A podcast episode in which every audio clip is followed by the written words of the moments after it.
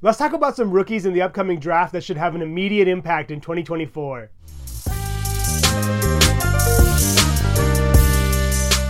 Number one on my list. This should come as no surprise. It's probably number one on a lot of people's lists, but Marvin Harrison Jr.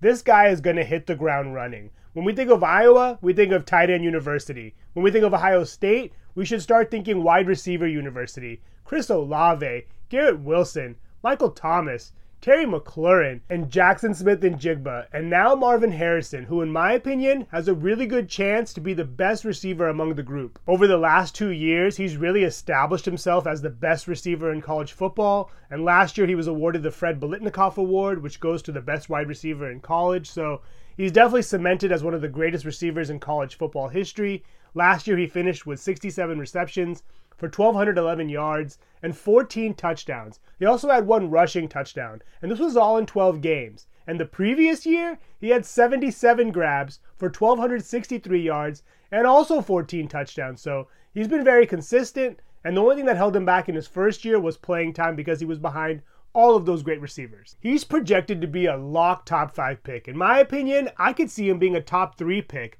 in an ideal situation, he would go to the Arizona Cardinals. That would be a great fit, in my opinion. Him, Marquise Brown, Trey McBride, and James Conner would form a really formidable quartet and I could see them doing damage this year if they all stay healthy. But even if he doesn't go to the Cardinals and lands with the Commanders, the Bears, or the Patriots, he is definitely going to be their number one option. More than likely, offenses will be designed around him and his skill set. At 6'4, 205, he's a bit slight, but he's very much an X receiver. He's very athletic, has great ball skills, great footwork, great athleticism, can be a vertical threat. He can really do it all. And if he can put on a good 10 15 pounds, he could be unstoppable in my opinion, I don't think he'll fall past the second round in fantasy drafts. So if you are one of the people that want to take a chance on a really high upside rookie, he is definitely the player to take it on. Next on my list is Brock Bowers. Brock Bowers is cemented as one of, if not the greatest tight end in college football history, and he has the accolades to back it up.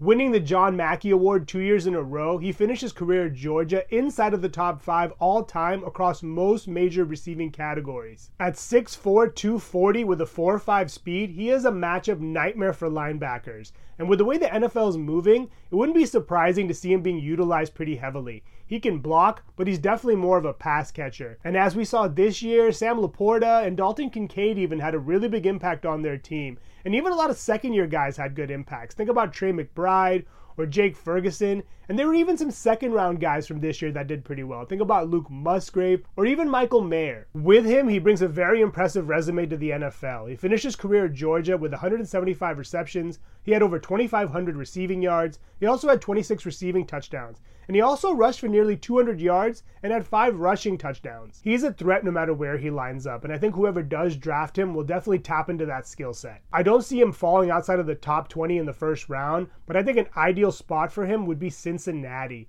Cincinnati has never really had stability at the tight end position, at least not for a number of years, going back to Tyler Eifert, CJ Uzomah, Hayden Hurst, and most recently Irv Smith Jr. And they're all talented, but they either haven't been healthy or been productive enough to keep the position for more than a few years. And with Ja'Marr Chase and Tee Higgins kind of exchanging injuries over the last couple of years, they could use another surefire pass catcher. Tyler Boyd's also getting older. He's still talented, but I think with Joe Burrow in his prime, the Bengals are going to do everything they can to take advantage of this window now. Last on my list is Rome Odunze.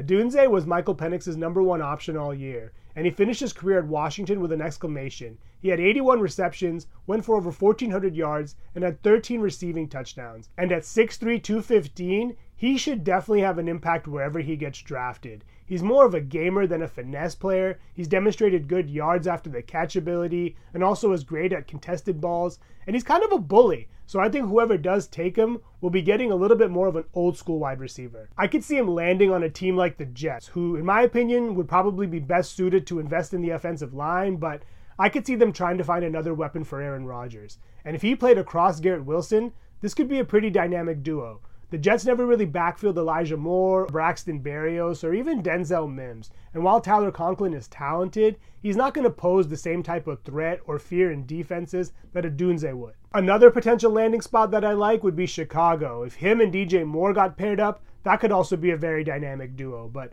wherever he does get drafted, I think his talent will definitely show quickly and he'll get on the field often. Those are three rookies to remember heading into next year's fantasy season. Thank you so much for watching. Please subscribe and let me know your thoughts on which rookies we should keep in mind in the comments below.